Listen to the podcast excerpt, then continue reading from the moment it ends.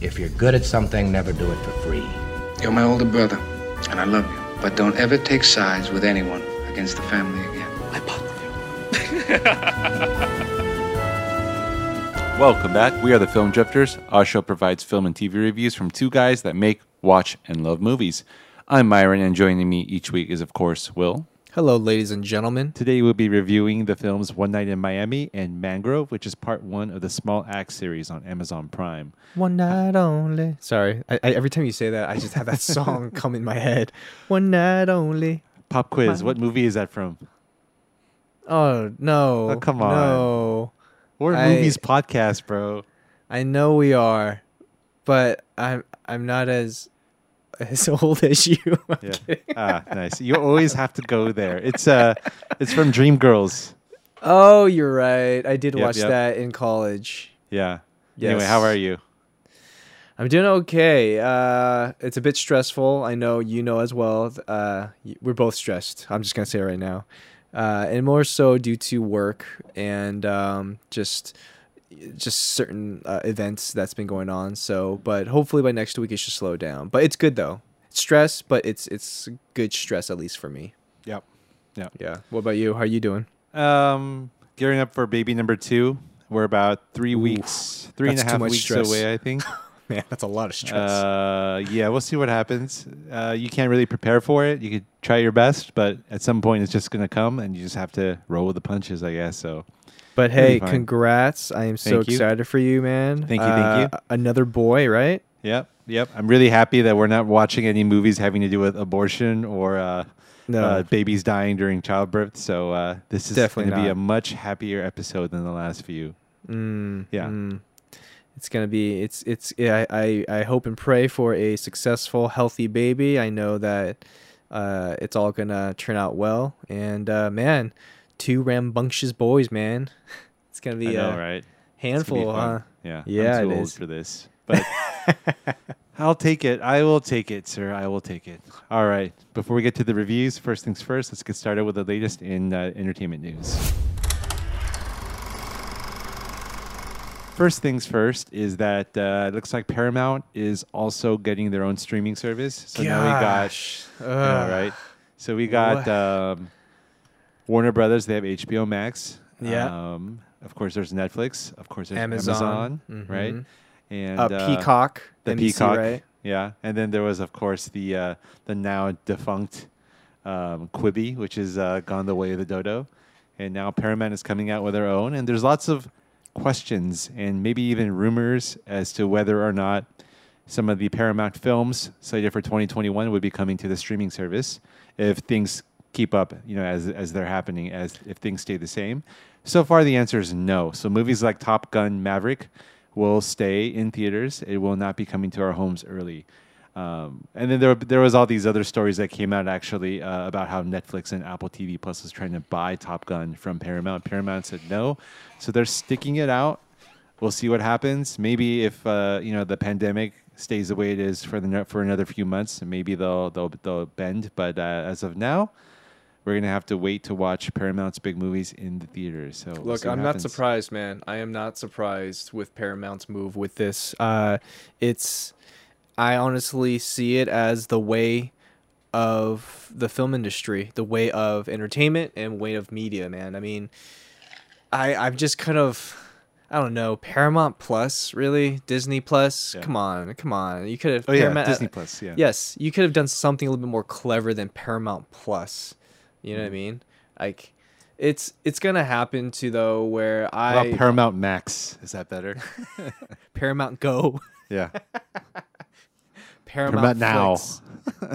All right, and now I want to also talk about No Time to Die, the upcoming James Bond flick. This is weird. yeah, this, is has really- been this has been um, postponed and delayed for I think it's been about a year now. It's been so delayed that they have to undergo reshoots. Why? Because some of the tech in the movie is now become outdated, which is I I get it though. yeah. So the whole it. so the whole idea is uh, Bond has become just this massive product placement juggernaut where all of these brands are trying to get their their stuff into a James Bond flick. We have like Omega watches, whereas before he used to wear Rolexes. You know, Mm-hmm. when Bond drives the Beamers, or if if Bond has a certain Bollinger kind of phone. champagne. I think. Exactly. Yeah. Adidas footwear. So now they're concerned that the phone that he's using is out of date, and everyone has it now. And every, if everyone has it, then it's it's that whole idea. If, if it's already in your hands, then you're not going to want it.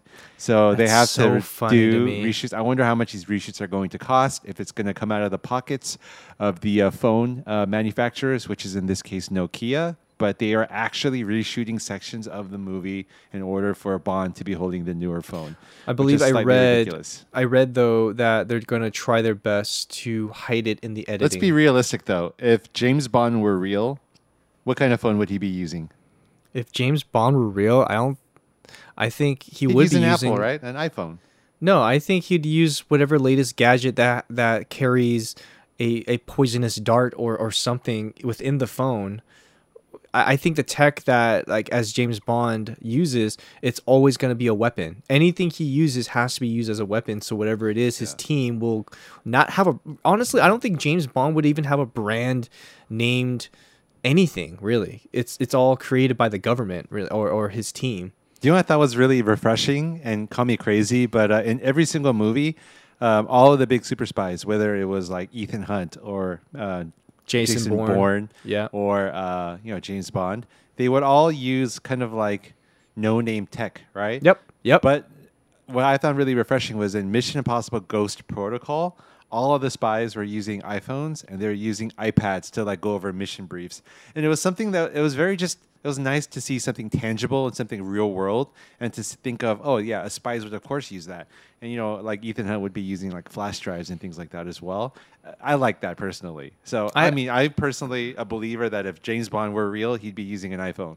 I, I honestly, I, I, to me, the way I see Random James thoughts. Bond, no, but I, I agree. I, I do, I definitely hear that. I think when it came to James Bond, though, at least the Daniel Craig era of James Bonds, uh, maybe Pierce Brosnan though too. Yeah. I remember it. It really felt like a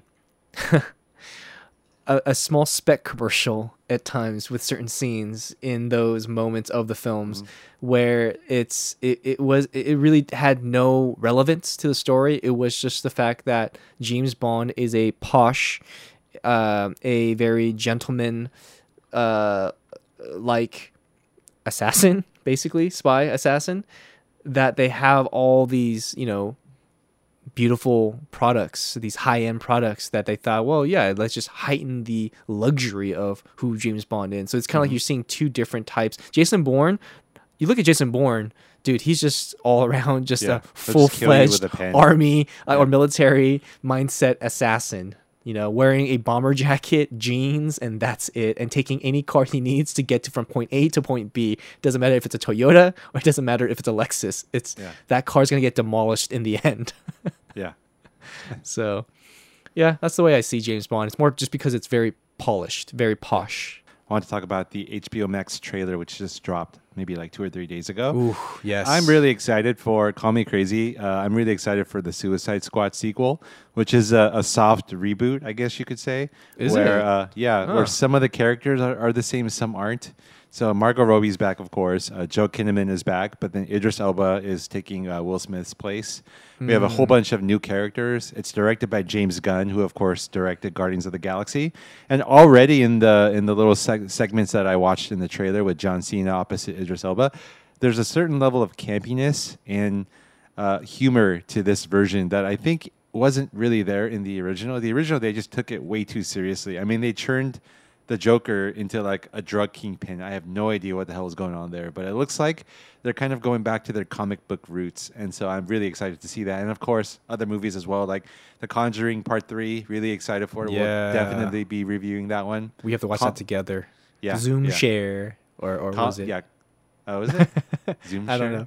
It's party share. Yeah, you know, watching it. Amazon Watch Party or something like Watch that. I don't know if HBO has one, but yeah, yeah, that that would It's be okay. fun. Yeah. We'll FaceTime each other like we And always do. And of course, The Matrix in December, which should be awesome. Of Yeah. course. So really looking forward to that. After all the controversy, I think once people watch this trailer, they are going to get really, really excited for it. So Now, for the Suicide Squad, though, the campiness and the humor in it, uh, as you believe that it should have been what the first one should have been, uh, does it? So you you're saying that they embrace it very well. It, it doesn't come off so much as Uh, a little cheese. Yeah, I mean, I think a little cheese is okay because if you think about it, Guardians of the Galaxy, one of the things that was so great about it is it embraced the humor and it never took itself too seriously. Mm. And I, I'm happy to see that at least from the trailer, it looks like James Gunn is doing that with the Suicide Squad, which makes me really excited for it. Yeah. Love that. Cool.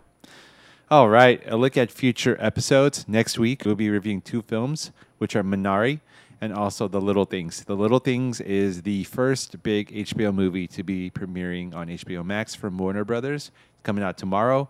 Eager to check that out, starring Denzel Washington, Rami Malek, as well as Jared Leto. The week after, I like to call it my BOGO on Carey Mulligan. Buy one, get one on Carey Mulligan. Promising Young Woman is something we have to buy, right? It's 19.99 on iTunes.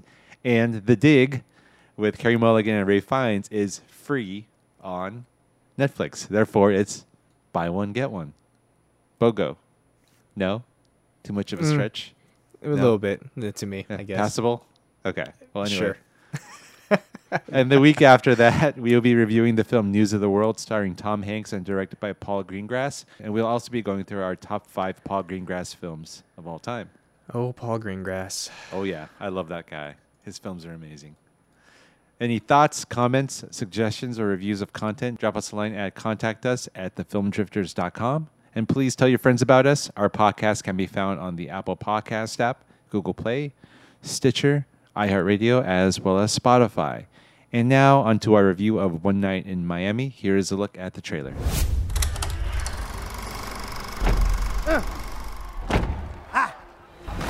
You brothers, you could move mountains without lifting a finger. Minister Malcolm X. Good news, the chariot is coming. Who's the greatest? That's right. Jim Brown takes the ball. Your record is going to stand the test of time. All together, yeah. The entire city of Miami is celebrating. I'm the new heavyweight champion of the world, and I don't even have a scratch on my face. Oh my goodness. Cash. Cash? Why am I so pretty? Hey, congratulations, champ.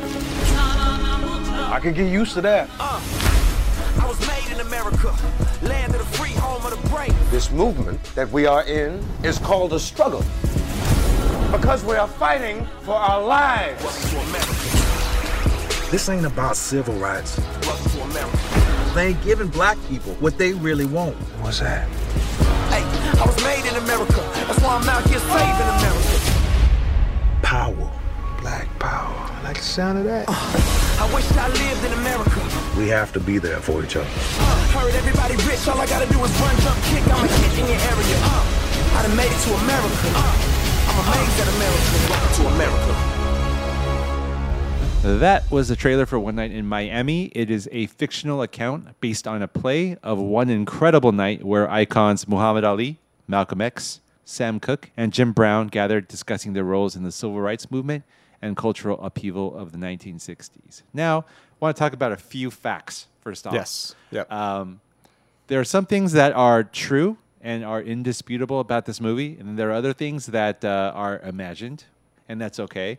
So we know for a fact that all four of these gentlemen spent some time together the night that Muhammad Ali beat Sonny Liston. Um, beyond that, there is not much known about what they talked about, what had happened. The other thing I found quite intriguing, at the same time really sad, is that of these four men, two of them died within a year after their one night in Miami. Malcolm X was unfortunately gunned down, and Sam Cooke was also shot uh, tragically uh, at a hotel.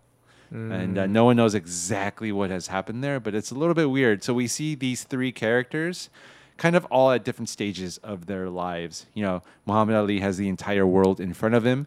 Uh, Malcolm X is kind of seeing things come to an end. Sam Cooke is at a crossroads, and so is Jim Brown. And then we get to see all of these three black men kind of um, come into contact with one another, argue with one another, and really just compare their beliefs, which I found really, really fascinating. So, first things first, Will, I wanted to ask you, what did you like about this movie? You know, it's really, really cool to do some digging in this film and how all four of them were real life friends. Uh, Yeah. And this film was wonderful. I, I, I watched it and it didn't film like a film at all, but thea- but a theatrical play. And lo and behold, yes, It was find out that it Yeah. was a play. So technically, it wasn't as bright or harsh uh, cinematography as it was in the film Ma Rainey's Black Bottom, but the main stage being in that hotel hotel room where everything unfolded, you know. So it was very much centered on a uh, one location, even though for uh, for one night in Miami, there were various and more locations than in Ma Rainey, but you really see the centerpiece of the entire film in that hotel room. Uh, the main ensemble cast, great, and and and they really worked off each other's energy really well.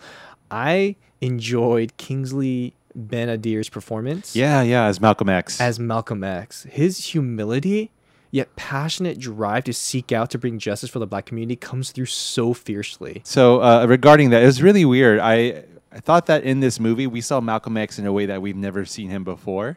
Um, I mean, in the Spike Lee film, you know, Denzel Washington played him as like a, just an always fiery leader that was always sure of himself. Um, we've seen him portrayed in other films, but in this one in particular, it seems that there are moments where he would question himself, that he didn't know what he was going to do. And, uh, you know, it said very early on when he's talking to his wife that he's about to leave the Nation of Islam because of some of the corruption that he's seen. And uh, he doesn't know what's going to happen or how it's going to work, but he just knows that this is the right thing to do for him. So to see that level of, of uh, indecision, of yeah, humility, of not knowing what to do, of questioning himself and questioning some of his decisions. I think it was very refreshing to see this side of a uh, oftentimes controversial political leader.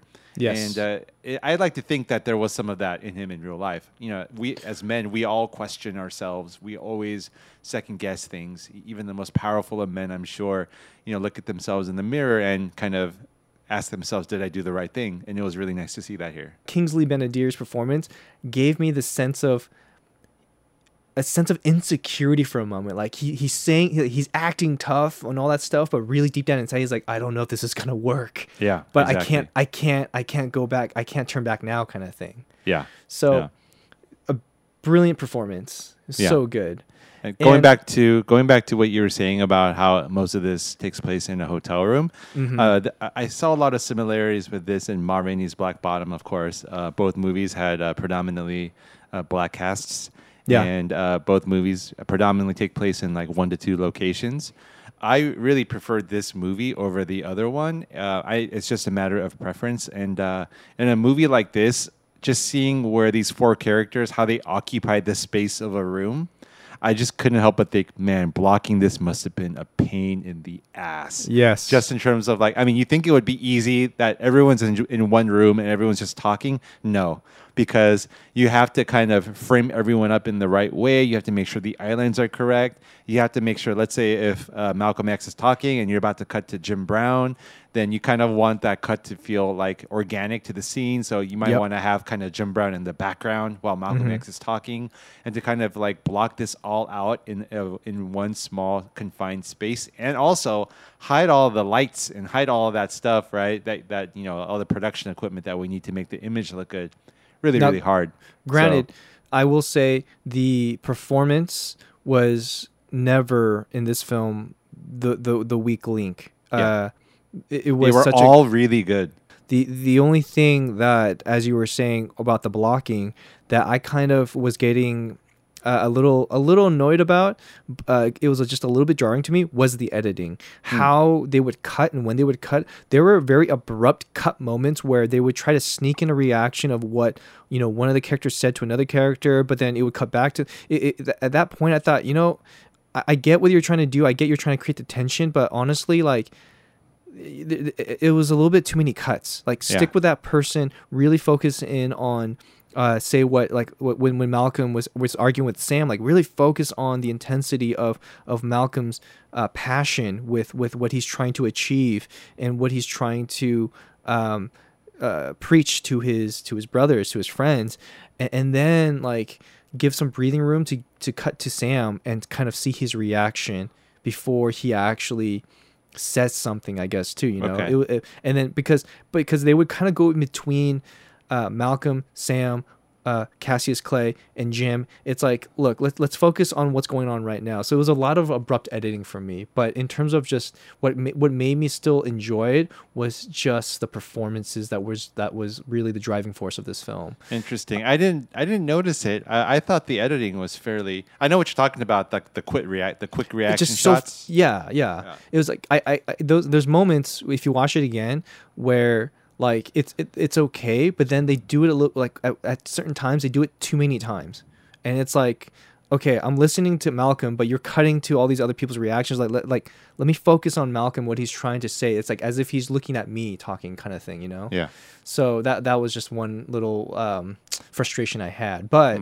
Other than that, like this film really had so many interesting tensions of different perspectives as how each character had different viewpoints of how they seem to make a difference in their race. You know what I mean? Yeah, completely. Like their own ambitions. You have Sam Cooke as a singer songwriter. I thought this was one of one of the more um, powerful scenes for me. Uh, and Ben and Malcolm, right? How their ideologies are kind of clashing with each other. Oh my gosh, Yeah, it was a scene. huge clash. Yeah. Like you got Sam Cooke as a singer songwriter, thinking he has beaten the white man because of the contract deals that he's created so much wealth for him. You know, writing a song. Uh, however, being challenged by Malcolm about his songs have no meaning. No, no and not- political meaning. Yeah. Yes. No. And not writing. Well, that's kind of like the hidden kind of message for for uh, Malcolm to tell Sam because I think he's trying to convince Sam, saying, "Look, why don't you write something that you want to write?" You know, because what he was doing, he was writing songs that fulfilled what the white people wanted, kind of thing. Yeah. But for Sam, he was trying to twist the argument, saying, you know, you know how many, you know how much money I get for every time they play that record, so you know. But for Malcolm, it's like that's not the point. That's not the point.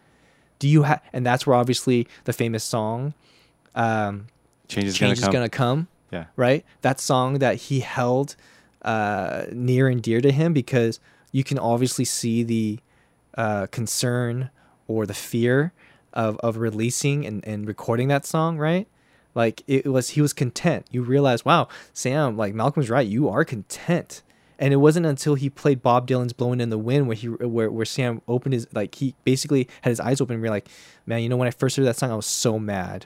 I was so mad because that song actually had meaning and it was amazing, kind of thing. Mhm. And, and so I thought that was such a great scene. Yeah. Um, and then you have a young Cassius Clay who just became heavyweight, right? Uh, by knocking out. Um, That just became a champion. but he's the protege of Malcolm, right? And, and it's kind of funny because you see Malcolm using him as a protege, uh, influencing him to turn a Muslim and to move on to his view of a more pressing call, which you said earlier about with Sam Cooke of politics, right? When it comes to political stuff.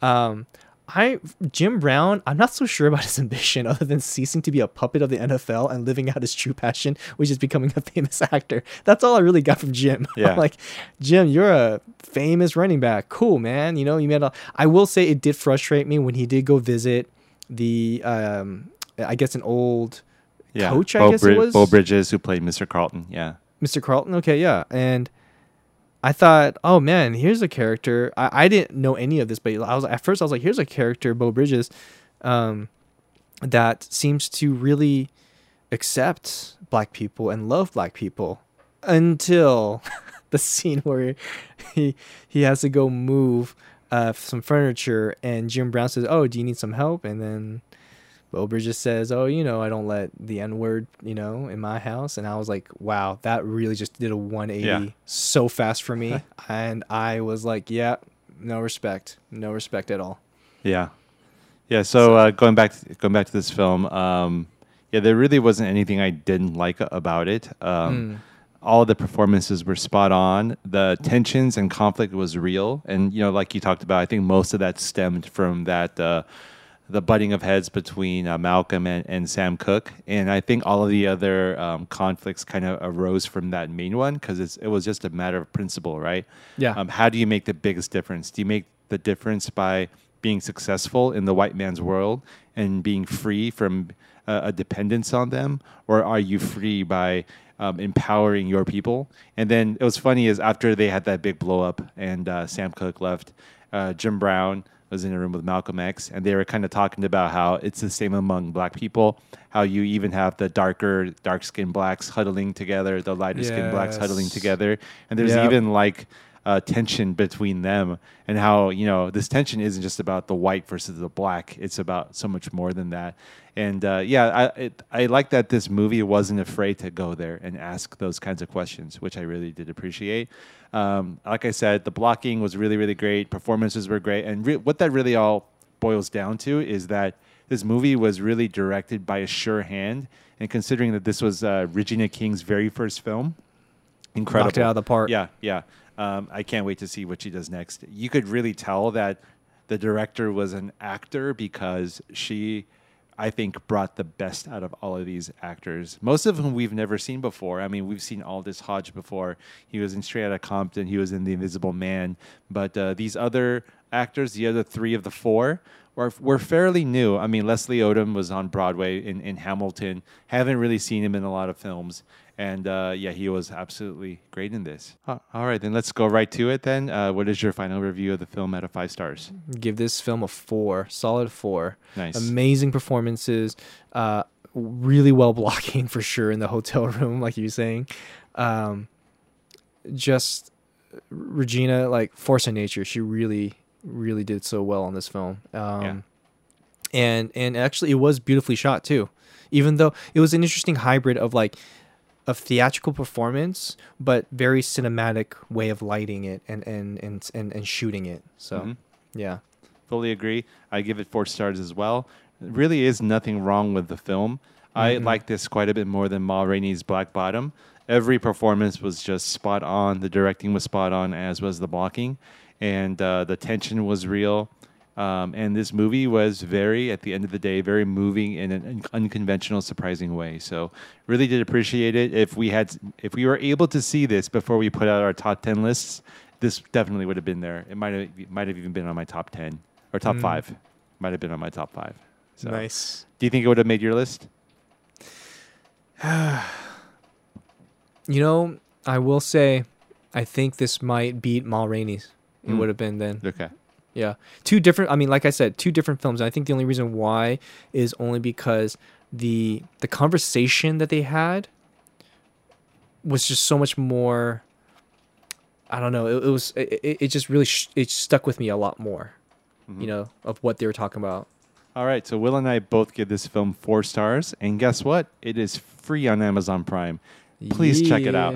If you haven't checked it out yet, make sure you do. It is a highly recommended film from the both of us. That was our review of One Night in Miami. We will be uh, taking a short break, and we will come back with our review of the film Mangrove. Stay tuned. You knew him, didn't you? Then you had that one little feeling.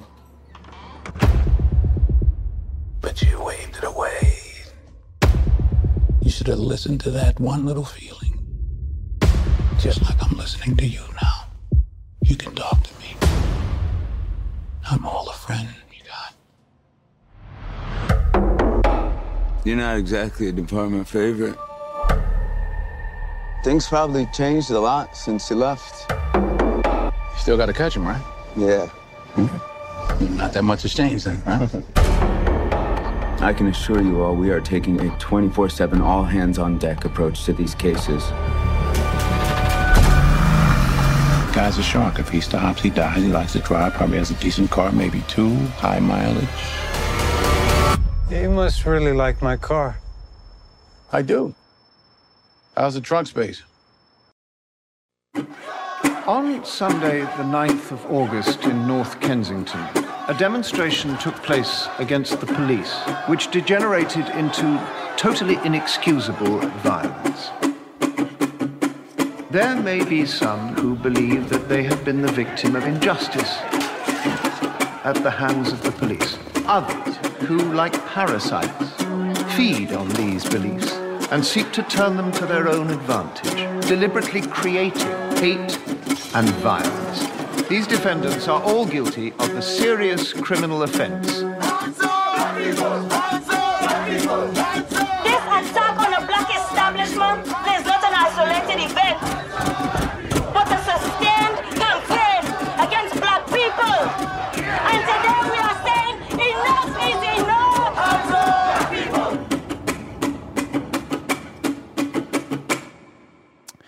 We are back. That was a look at the trailers for The Little Things as well as for Mangrove, which we are reviewing now. Mangrove is actually part one out of a series of five films. The five films make up what's called the Small Axe series. They are directed by Academy Award winner Steve McQueen, and they are airing on Amazon Prime. So, uh, Mangrove, the first episode, was actually the longest of the five. Now, there was a little bit of controversy surrounding this as well. People have been asking the question um, Is Small Axe, is it a feature film? Is it a miniseries? Should each of these films separately on their own be up for a contention at the Academy Awards? There are no real set answers for this. We do know that the LA Film Critics Circle voted the Small Axe series as their number one film of the year, which is a little bit odd because if you look, it looks as though Amazon Prime themselves is calling the Small Axe series a TV miniseries. But It's yeah. yeah, who knows and who cares? But it's just good content. It's good quality content from an amazingly talented director. So that's what we are reviewing next. The Small Axe series is based on the real life experiences of London's West Indian community and is set between 1969 and 1982. This particular, uh, should, should we call it an episode or a movie? But it deals with a restaurant called the Mangrove Restaurant in Notting Hill. And uh, this restaurant is raided multiple times by corrupt police officers, which leads to a protest outside uh, or, or within the city. And then that protest gets violent. And now the protesters, that, which are just trying to protect the restaurant, are put on trial. So that's kind of what this movie is about. Uh, they call the protesters the Mangrove Nine, which sounds ho- like sounds awfully The similar trial of Chicago the Chicago Seven. Seven. There you go. exactly. a lot of similarities between these two films. Yep. But let's get right into it. First off, I wanted to ask you what you liked about this. I thought this film was good. I love a good true story, but man, was it difficult uh, to understand what most of the characters were saying because of the West Indie accent. Yeah. Uh, thankfully for the subtitles, it, it helped. Yeah. Um, performance, uh, like strong as well. I thought the cast, they all, I, I believe, did it justice for what uh, went down during that time.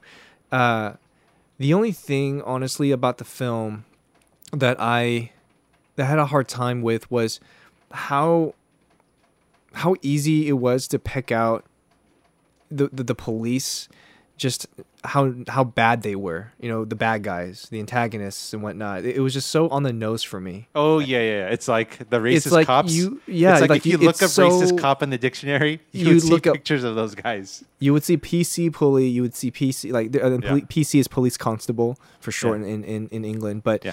it was just I it, it- like borderline for me a bit comic booky, I guess, because it was just so on the nose. Yeah.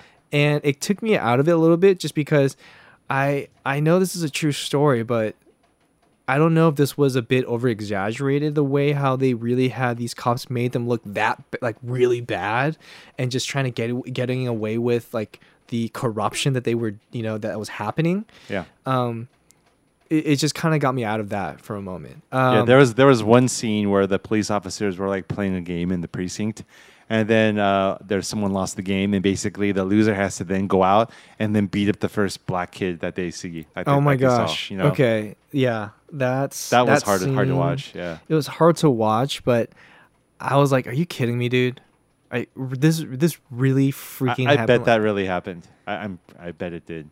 And then remember when they go pick up the son uh, that Yeah. got beat up? Yeah, like, and he's just you see pulley, you see up. PC pulley, like when when they're at the front desk demanding for uh, the mother demanding her son back. You see Officer Pulley on the side drinking tea, but, but like looking and smirking. I'm like, really? Like, he- they they he he looks. They making him so evil looking, and I Yeah. get it. I get it. We get it. Like those those police officers back in the day, corrupted, terrible. But man, did they really have it out for them to make them look really bad. Yeah. So. yeah. I, I totally understand. It didn't take me out of the movie, but I, I was just almost laughing, like, okay, that It's guy bit- is never yeah. gonna get a job playing a good guy in a role ever again because, Yes. like, he just looks like a racist cop. Like, if you look him up, like, if I was making a movie of racist cops, I was like, get me five PC pulleys, cast them now. You don't even have to have them audition, you know. But um, Oh man, please go on because that's Yeah. uh, That's so good. Yeah, I mean, uh, that was maybe yeah the only thing I didn't really like about the film. Some might Mhm. have considered it a slow burn, a little bit slower paced, but I didn't think so. I was riveted. Uh, but I do have to say, I do agree with you. Thank God for the captions because I would have had a very difficult time understanding what they were saying otherwise. Mhm. Um, I thought that the director made some really uh, confident, strong choices in this film. There's Mhm. almost no music or score at No. all. Wow, that's Uh, what I yeah. Yeah, there was a couple of moments where it was more like a, a sound effect to enhance the tension. And Yeah. that was used a couple of times in the movie. But yeah, it felt as though he was saying, okay, I'm not going to use music or score to toy with your emotions and make you feel something. Uh, I'm, I'm gonna giving you the facts Yeah, or yeah, I'm something, giving yeah. you the facts so you can feel what you want to feel. And in that way, some of the scenes actually hit harder and stronger because it felt more real. Because I felt like we were just being presented with something in a very documentarian fashion, which I thought was really, really great. I, I kind of wish though that they, uh, I don't know, um, blocked the the raid scenes a little bit better I, or, or spaced them out a little bit because it was like raid after raid back at the restaurant raid, you know all this stuff, and and I was like, this is moving really fast, Yeah. like really getting to the point Yeah. of like, wow, these police have no freaking shit, like no care, like they don't care, Yeah. they don't give a rat's ass Yeah. about these people. Yeah. Like it was that it was that harsh. Yeah. So I kind of wish they kind of spread that out just a little bit to kind of let it build. Yeah. But it it was already just- a two-hour movie, though. It, it was. It was. Well, I mean, at least space them out in sense of like kind of rearranging them somehow. I know it's a two-hour film, but to kind of let it build up in that way because Yeah. I, I don't know. Like I said, like again, it goes back to the whole. Yes, we get it. Like these police, pe- these policemen are terrible. What the frick, you know? Yeah. And you hear, you know, our lead actor, um, uh, Gary Beadle, I believe, who plays Dole Isaacs. He's the one that runs. Uh, I believe, yeah, he's the one that runs the Mangrove. Oh, that's Uh, Shaun Parkes. He plays uh, Oh no, you're right. Sha- yes, you're right. You're right. Shaun Parkes. But it was the constant, and I don't know if there is a message behind that which I can get by of, you know, you guys are devils, you're white devils, and like constantly these these constant words, repetitive words of of the corruption and how bad they are and what have they done wrong, like, you know, i- i- for a moment I thought, man, uh, where is the justice? Yeah. Really, you know, Yeah. where is the justice? Yeah. So- Um, I really love the cast here. Uh, a lot of them are unknowns. A few are we've seen before. I mean, Letitia Wright played Shuri in uh, Yeah. Black Panther. Mhm. Um, you know, Jack Lowden uh, was in, in quite a few movies. Uh, most recently, he was in Capone. He was also in uh, Dunkirk as uh, one of the pilots. As one of the pilots. But my favorite performance was by Malachi Kirby. Yes! He played Darcus Howe. Yes. Um, so there was a handful of the of the uh, Mangrove Nine that actually chose to defend themselves and not hire attorneys. Yep. So he puts the uh, uh, the uh, police officer PC. What was his Pulley. name again? PC, PC Pulley on the Yep. stand and just tears him to shreds. That was fun. Yeah, yeah, and I love how at the end of the film, um, it really when they announce the verdict, they make it they make sure that we understand that it's not about the verdict, it's about the toll that this whole process and the raids and the court case and how long this is dragged on. This is it's all about how this is affecting the people because as the verdicts uh, as the verdict is being announced, you know the Mangrove Nine they're basically all put on trial for two counts right? And as they're being told uh, whether they're guilty or innocent, uh, most of, and you know they're, they're all found innocent. Um, but the camera just stays as a close up on Frank Crichlow's face, and we just see tears of relief, joy, Mhm. I think it is. And then Barbara, uh, who is uh, Darcus's uh, wife, uh, just Mhm. reaches Barbara over and hugs him. Yes. Yeah, Rochenda, by, played by Rochenda Sandall. Yeah. Yeah. So uh, really powerful mm, film that never loses sight of the fact that this isn't a courtroom drama. This isn't about just uh, a civil rights movie. This is about the toll that racism takes on people, uh, on its victims, and it never really strays far from that. So. Uh, really powerful film. I do agree with you. The pacing could have been off a little bit. Basically, if we had to like structure the movie, it's like first half is we establish the restaurant, they get raided.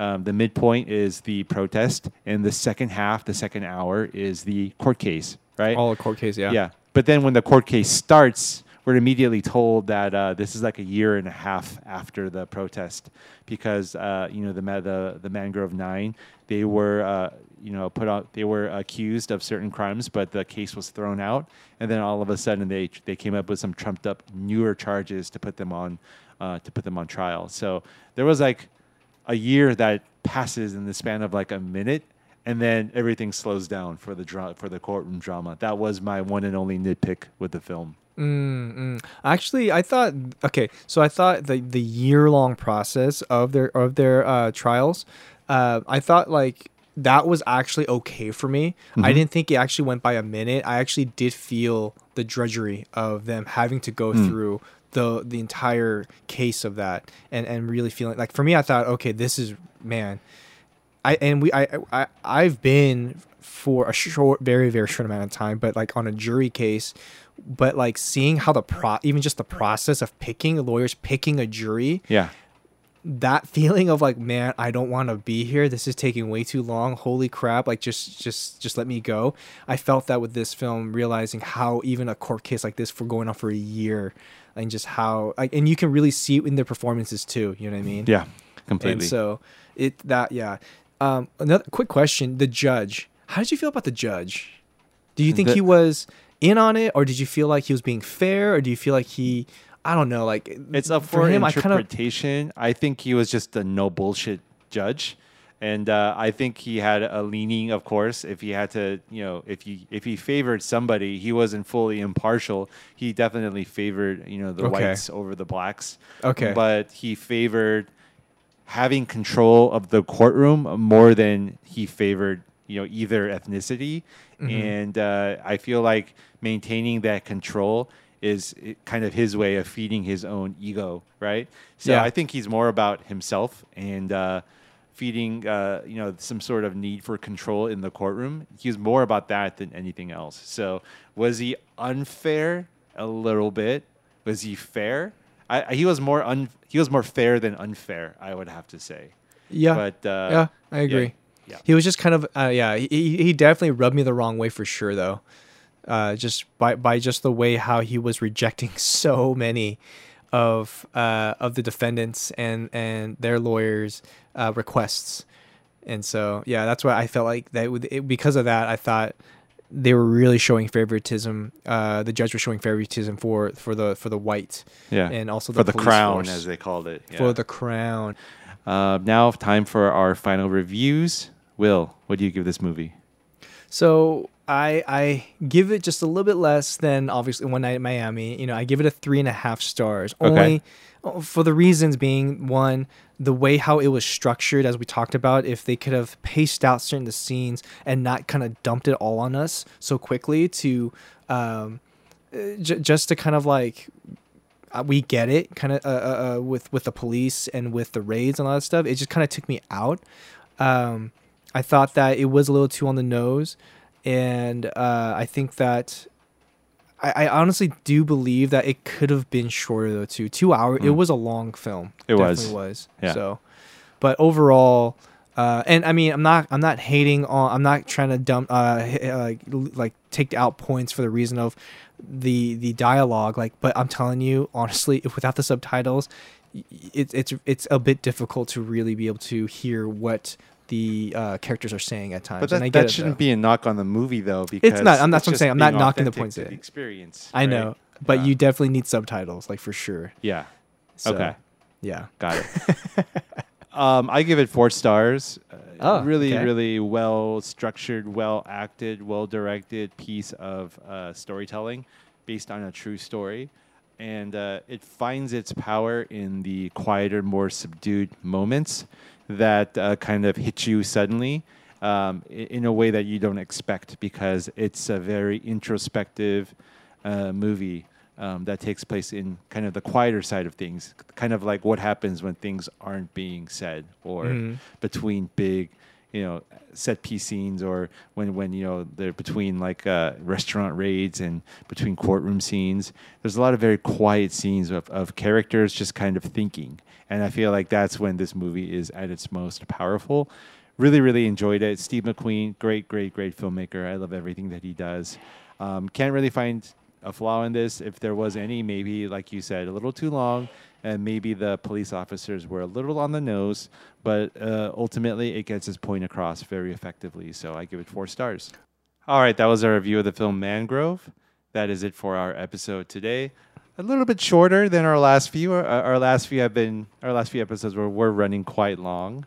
Yeah, but we had uh, guests, though, too. Yeah, we had guests, and it was Yeah. fun. So uh, you know, I, I'm sure everyone enjoyed it actually. So Yeah, I think this is uh, average for us. yeah, yeah. So until next week, we just want to remind you that it's not so much the destination, but the things you watch and experience along the way. We will be back next week with a review of Minari. Until then, stay safe, people. Stay safe. Share the love. Love you guys. Take care.